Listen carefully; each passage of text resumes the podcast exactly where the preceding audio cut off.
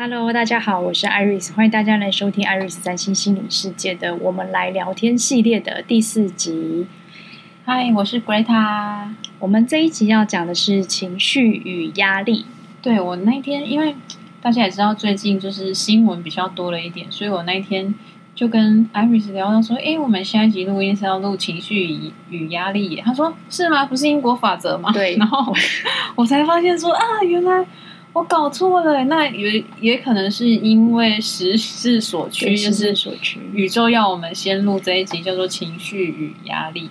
嗯，这这其实一直以来就是我们都会遇到，每个人其实生活上都会遇到，而且从小到大都会遇到，对对对对，包括连我女儿这种幼呃，比如说幼稚园、国小，哎，其实想想我们小时候都有，只是我们小时候比较不知道那是什么东西，而且小时候。嗯小时候就是你可能就是有什么，你可能马上就用各式各样的就是方式就把他们嗯、呃、发泄出来，就是说哎，开心的时候，小孩开心的时候就大笑啊，嗯、然后对对，生气就生气就很用力的生气，或者说哭啊或者什么，他们其实应该说就在及时去去表达了他们内心感受到的，就是比较情绪，对，很直接就表达了。会，我觉得还是呃，因为家庭教育的关系，你会知道说，爸爸教你说不可以发泄出情绪，不可以情绪化，不可以怎么样。所以我觉得我们其实这几年都很多心理学书开始来告诉我们说，哎，情绪是非常重要的一件事情。对对，那记得我们上次呃上一集讲心理法则的时候，有介绍到一本书叫做《这才是吸引力法则》。那同样一个作者，他们有。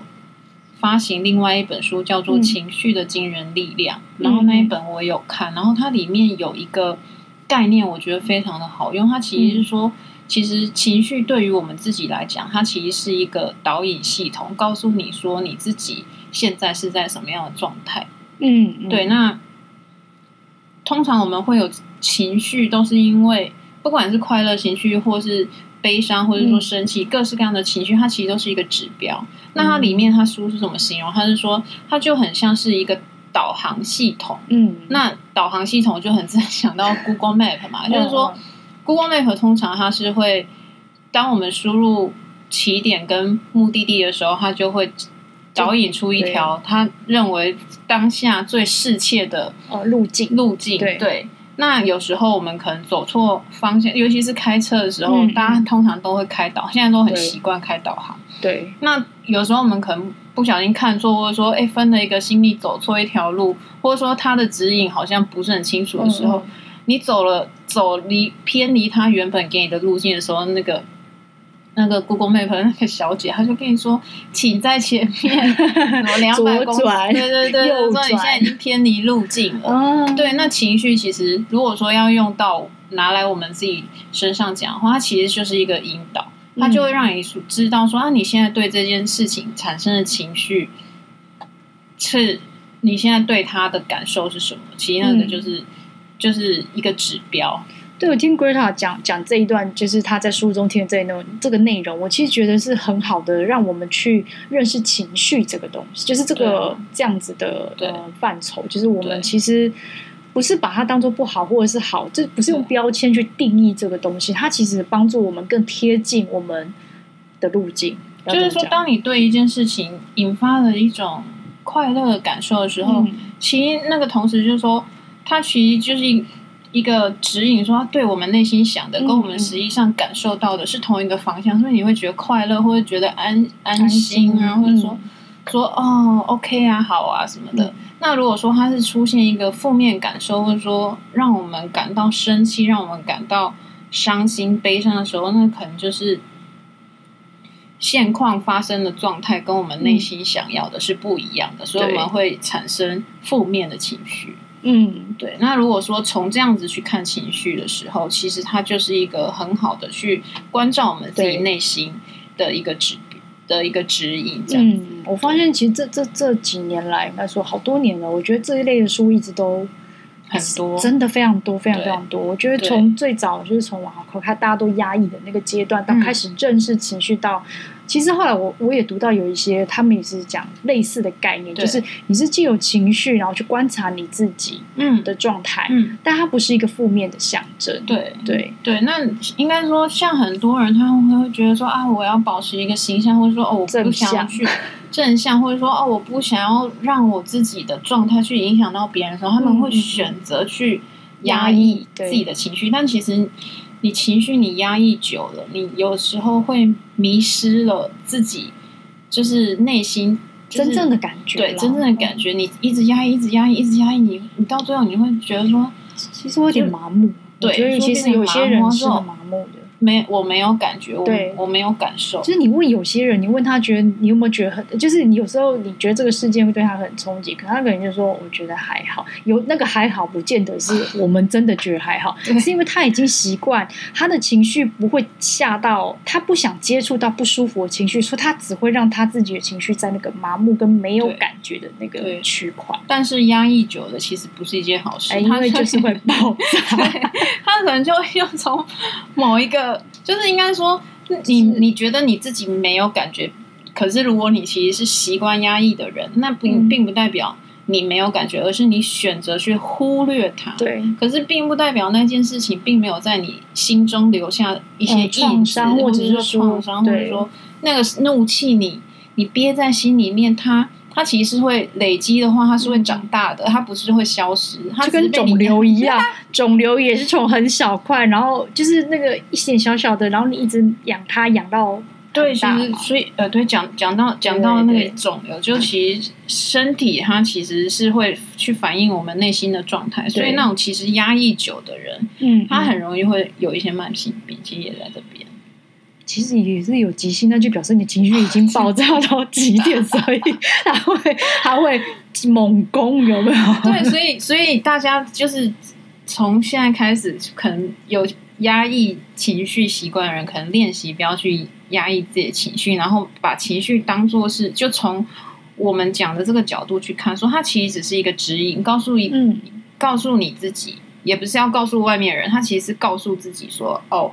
这件事情现在我我感觉很好，那我就继续。那感觉不好，那感觉不好的原因是什么？我们自己去看我们内心感觉不好的原因是什么？那他一定会，他一定是跟你内心，他就是不平衡，你才会有比较会有负面情绪嘛。嗯、就是你就去看说，哦，那跟我内心想的有什么不一样？那那个情绪是哪里来的？那当然也不是说不能有，就是啊，你悲伤的时候就是悲伤啊，快乐的时候也是快乐，可是不要。就是尽量可能在那个当下就把那个情绪疏解掉，而不是去选择压在心里。我觉得有一些状况是，有些人他是不允许自己去展现不适当的情绪。嗯，比如说他就已经很生气，可是我可能没有办法允许我自己在那个状况之下大爆发，或者是把我的情绪表现出来。嗯，那那个状况久了之后，你就会习惯性在。压抑就会吞回来，比如说啊，我跟老板不开心，我总不可能在跟老板讲话的时候我还呛他吧？但是那个情绪它还是在我这里嘛，那它还是代表了什么？可是我怎么去疏解这个东西？应该是说，如果说哎，如果是怒气的话，其实你感受到生气，你当然可以不用当下。就是去爆发，很多人说哦，我深呼吸，先深呼吸 三次，让自己在当下的那个情绪先稍微平缓一点。嗯嗯、但是，如果我们把它当做一个指引的时候，嗯、并不是说你要在那当下去把这暴怒的情绪发出去，嗯、而是说我内心我知道我自己内心有暴怒，那表示我内在有某个不平衡的念头，对，它才会让我产生想要暴怒的这个感觉嘛。对啊，所以它其实是让我们就是。它的功用是让我们对内去看我们自己，嗯、而不是让我们去就冲出去就对。对这个世界，要对老板特骂，对这个世界发怒，或是说对谁发怒，或是对对谁感到就是那些悲伤啊，或什么的。嗯、对，他就把它歇歇斯底里的发泄自己的情绪。当我学到这一个概念之后，我开始把情绪当做是我内在的一个指引的时候，他真的会。嗯你自然不会觉得说，我第一个时间就要把抵抗他，对，或者说放大，或者说哦，是谁谁谁让我不开心，我就要对他怎么样？而是我就看到说啊，原来不开心的是你自己嘛，而不是对方。对，对方如果就是通常大家不会去想要故意让别人不开心或怎么样嘛，对不对？所以通常那个情绪是都是来自于先来自于我们内心，那我就会变成说，嗯、我把它当做是一个指引的时候，就是先去看说，那我生气的原因是什么，或者说、嗯、哦，我伤心的的原因是什么，是我内在感受到什么。嗯，那当这样子的时候，你你自然其实可能不会在当下马上去反应出来，然后可能哦说出了情绪上。因为情绪而说出了你你事后会后悔的话，或者做了你事后会后悔的事情。可是他的那个指引反而让我知道说我自己内在不平衡。那我先回来看看我自己的不平衡，那有没有可以处理的方式？嗯、不是不是用那个发泄情绪的方式去处理，而、嗯、是说看了之后，看着自己内在之后，用相较相对理性，或者说。情绪过了之后，就可以好好的面对这事情，嗯、或者说好好面对对方，然后讲出你内在的真正的感感觉，而不是那种情绪、嗯、情绪性的发言，或者说哦，这我我理理梳理了自己的情绪之后，我可以好好的去就事论事的去处理事情。嗯所以我觉得这样应该说，第一步还是要很诚实的去面对你的情绪啊，因为这就是你不压抑的第一个很重要一件事嘛。因为你如果对发泄就是表感觉自己的情绪，呃，如果你先把情绪这件事定义是不好的，嗯，那你就不会想表现它，你也不想承认跟面对这件事。但是这个东西它都是需要拿掉，因为你先。要很诚实的面对自己。对，而且通常你会有情绪，一定是你内在某个念头，或是说某种感觉被勾起来了，你才会有有有强烈的部分是这样，没错。对，所以其实其实他都还是回来看我们自己啊。你你你你先没有那个东西被勾动，你没有那个念头被勾动的时候，你不会产生情绪的。对，就是别人讲那些话，其实就是一段话，每个人解读的东西不一样，可是。我对这里面有什么感觉？看，就是我内在有一个产生的共鸣嘛。你产生的共鸣才会有感觉，然后有感觉之后你，你你有情绪，你才会想说，那个情绪是对对别人还是对自己这样子？对，这就就像像是大家都喜欢，就是好，我们很简单，就是看新闻啦。说这个，看新闻，我们每个人解读的角度不一样，然后看同一个事件，我们。产生的感 感觉也不太一样，对，因为大家每每个人人生的经验不同啊。那有些人很气愤，有些人觉得啊，这不就已经过去了吗？或者说哦，大家就就事论事的来面对，嗯，或是什么的。这这的确是每个人观感都不一样，或者说啊，自己曾曾经也是受害者，或什么，对，他其实都是勾动到你内在某一种。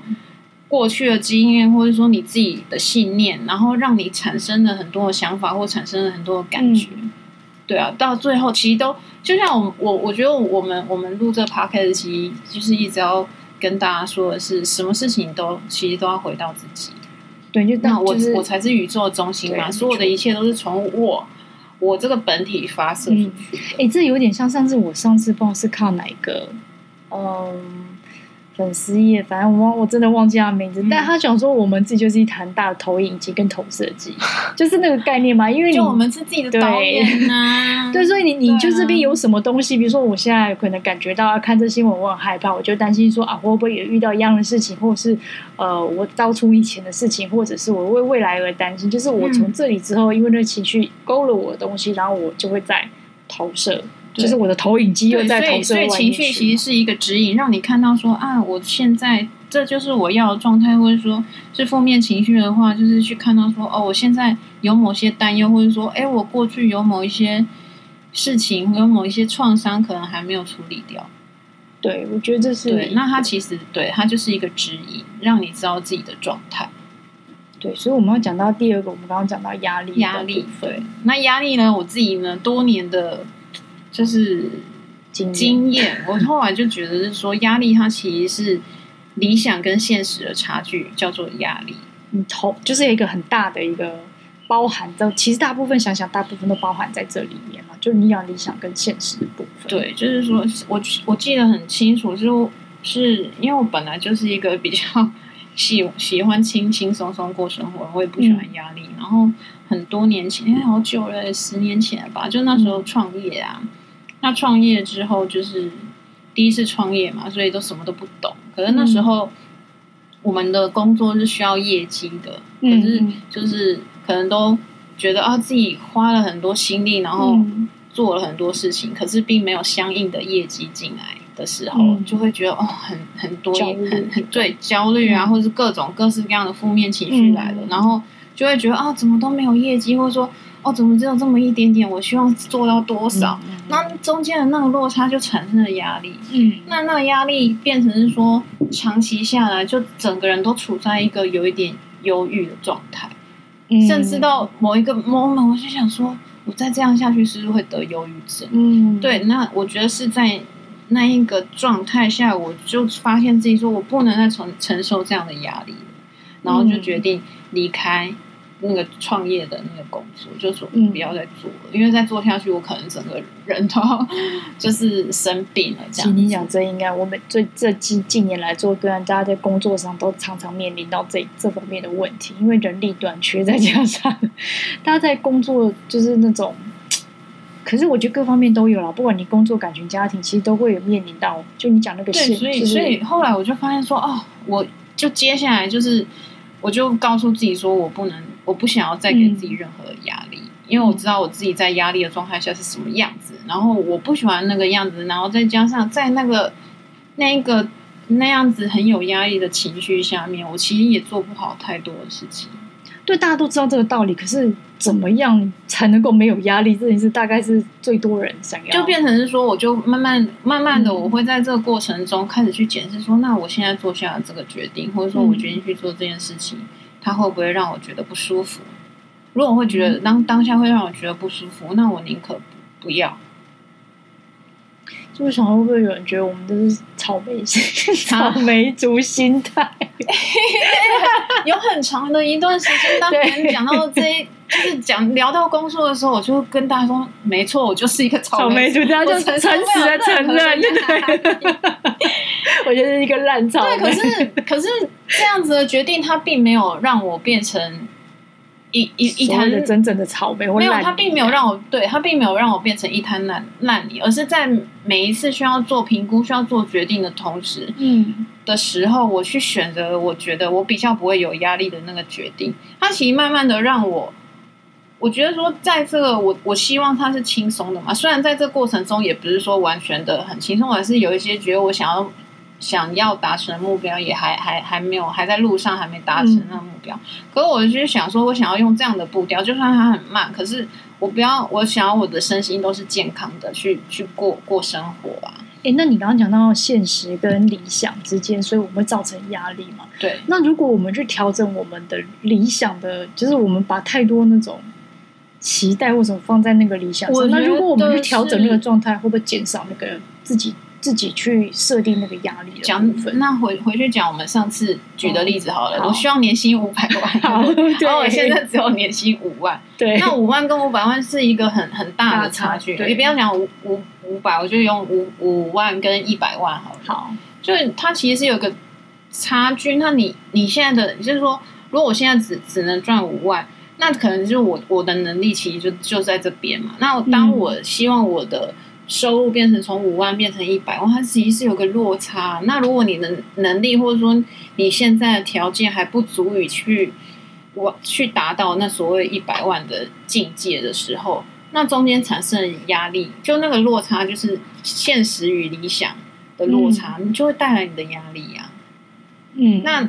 那在这个状态下，像如果是我自己，我觉得说，哦，我我的目标还是一百万，可是我现在能做得到，可能就五万变成十万，我觉得哎，还是 OK 的。这个是我可以去、嗯、去去调整、去进步，但是不造成自己压力的一个状态。嗯、但是一百万还在那边，可我不会觉得说我我明天就要去得到它。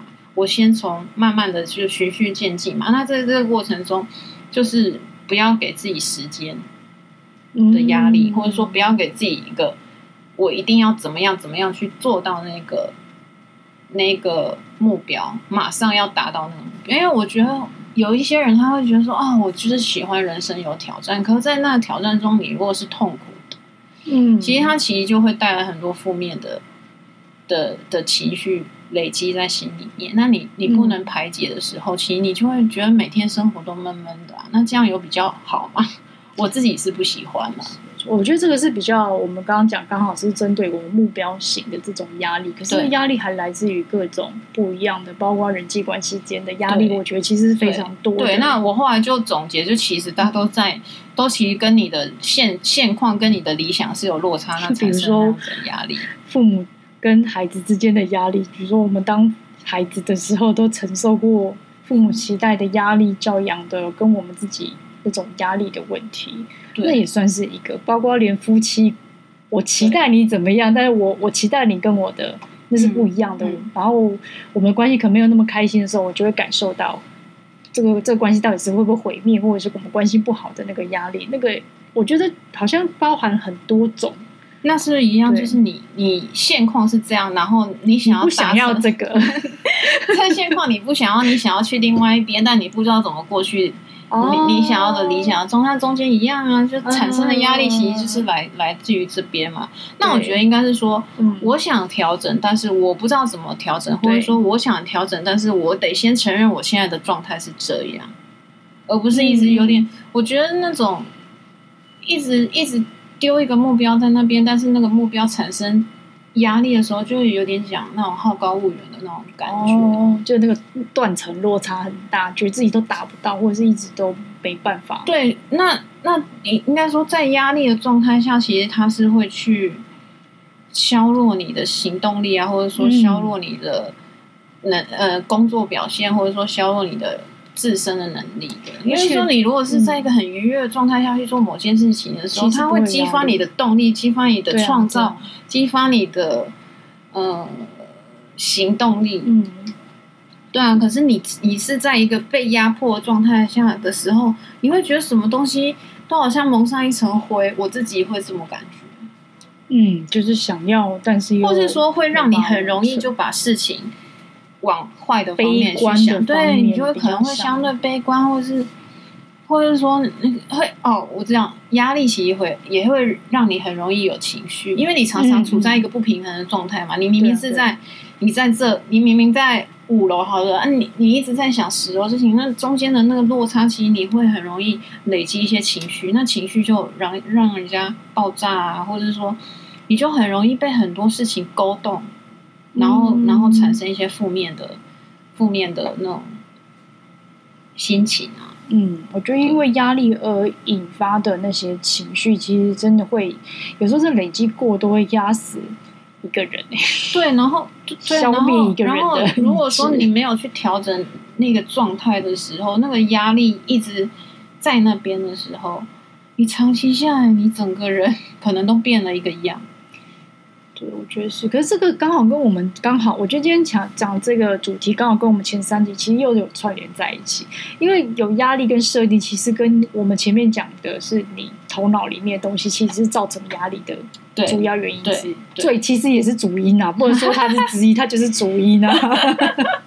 因为你可能很坚持这样的想法或信念，所以导致你会感觉到压力。比如说，好，我们讲简单，就是我们可能都觉得人要孝顺这件事情，嗯、可是真的有很多其就是不是的父母，你怎么去？你有，就是我真的有遇过一些个案，他父母真的不怎么 OK，对，家暴或者什么，那你还要去，对就是比如说哦，是爸爸家暴，可是妈妈在那环境里面，他就已经，他也想帮他，可是他又，你知道，他就会有一种很矛盾的那个状态是，他觉得自己要孝顺，就是要赚钱给妈妈，然后要跟妈妈在同一阵线或者是什么之类的。来了，就是他觉得自己要孝顺，这是一个他理想的情境。理想的情境是他对妈妈很好，可能对爸爸也还行。嗯、可是他现实的状态下是现况，让他们没有办法真心诚意的去做这件事情嘛？嗯、所以那个压力是在于他的现况跟他的理想。嗯一样还是有落差的状态，它才会产生那个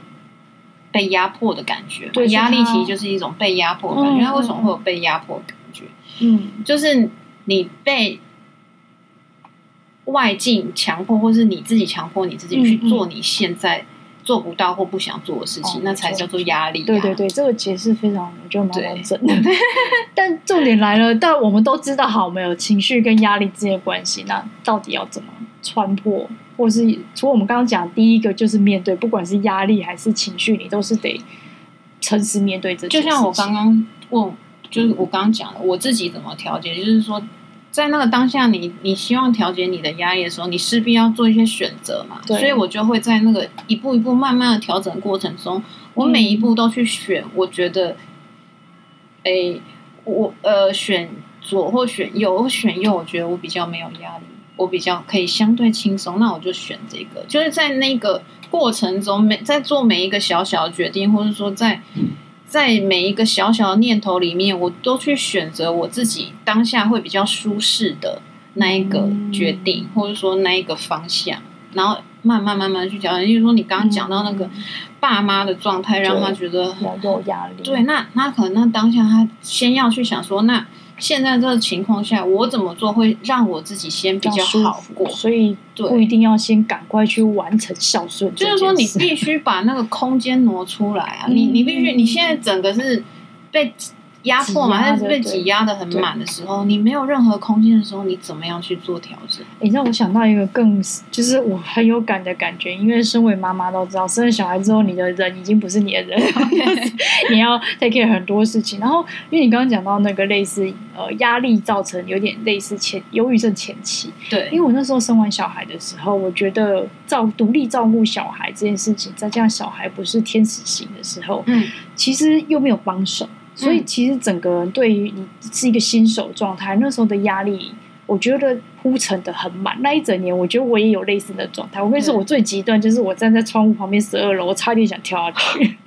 不是真的要，不是真的打开窗户跳，是你的念头。从那一瞬间，我就你知道，他那个情绪太强烈，以至于我清醒，就啊，原来我现在压力，压力很大。对，但是怎么去调试这件事情？我突然那一瞬间，我突然跑出一些想法，就是。我当初的理想状况可能是把自己设定为我可以把小孩安抚的很好。那所以我看过书，我觉得啊，小孩应该怎么样才是怎么样做对他比较好？我应该做怎么样才能是一个好妈妈？我去设定了这些理想的，但现实生活中，我的小孩就不是他们家些书里面讲的那些 状况。然后就想讲，我可能是很多种方法，他就是无法成为好养好带，以及我。所以我觉得那个过程里面，呃。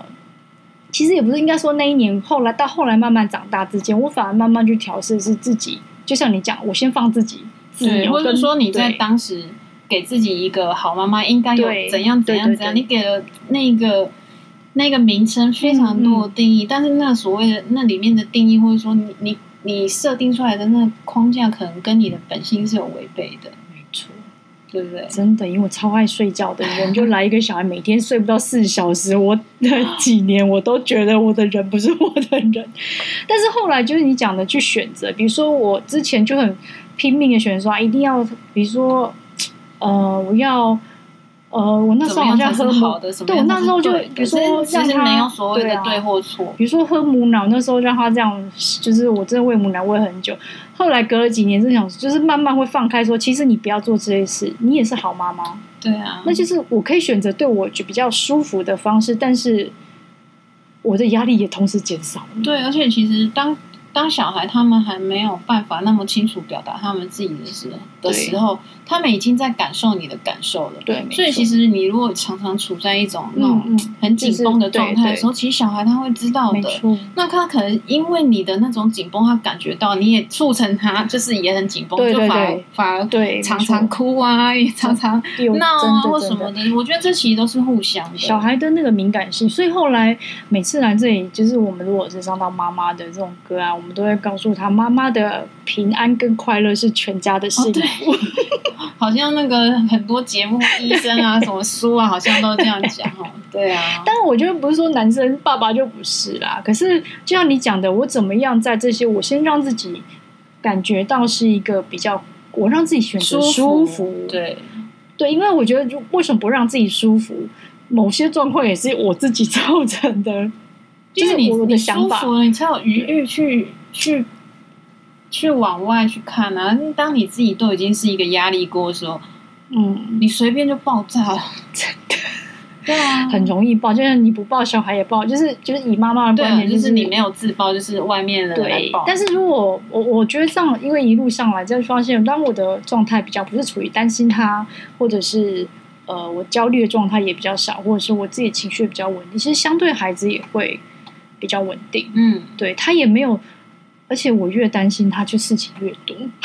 这也是回应到我们上、啊、上次讲到那个吸引力法则，就是希望大家不要把压力当做是一件正常的事情。它其实就是你现况跟你的理想处在一个不平衡的状态下，你才会有所谓的压力。而且我觉得这这，因为忧郁症是这近十年来，其实大家都慢慢重视的事。嗯、我记得之前都会有那个。